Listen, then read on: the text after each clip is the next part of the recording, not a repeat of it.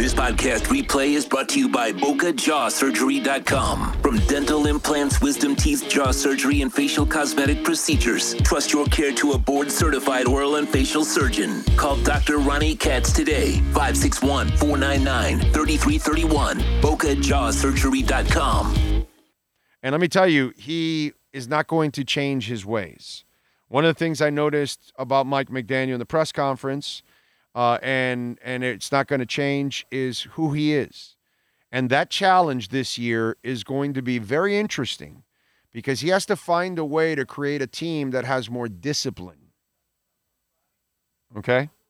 And if your team doesn't have discipline, then you have the pre snap penalties, you start making mistakes, you drop passes, you can't get plays in on time, you can't win challenges. You know, the kind of crap that's been going on here for two years under Mike McDaniel. So it's interesting that he is going to have to find a way to become much more disciplined without becoming a disciplinarian. Because he's not he's not going to come up with the wall now. And all of a sudden he's not going to make you run the stadium. And he's not all of a sudden going to grow a chin and start going after you like Don Shula and looking at you and screaming, you know, from the top of his lungs. That's not who he is. And it's not successful to try to change. You have to be who you are. But McDaniel does have the challenge of okay, you want to be the guy that keeps it loose and you want to have some fun and you want to crack jokes and all that stuff. Okay. But if you want people to take that part of you serious, you need to have the results. Because in the end, people aren't going to buy you anymore. The act gets old the ums and hums, um, um, and the and the pregnant pauses and every answer in a press conference will become annoying. The jokes will not be funny anymore. That's what happens when you don't win.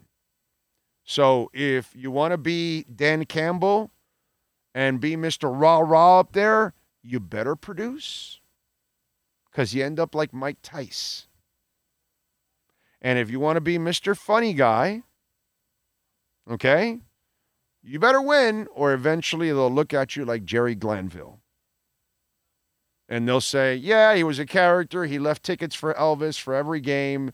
He always wore black. He played a really loose style of football on offense, was just going for it all the time. And his defense also was always attacking.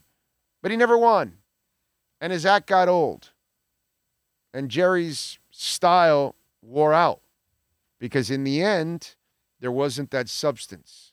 There was an NFC or AFC championship games, whatever conference. Did he play? Did he coach in both conferences? Not sure. Yeah, he did. Wasn't it Houston? Wasn't he also in Houston? Because he did Atlanta. And was it Houston? Yeah, check check there for Glanville. But what you know, the big the big moments weren't there on his resume. And so these are things that it gets old. And he's going to have to. You know, I, I've seen all kinds of coaches. Being 57 years old, I've watched a lot of different coaches and personalities. And in the end, you better you better know how to you better know how to teach them how to win.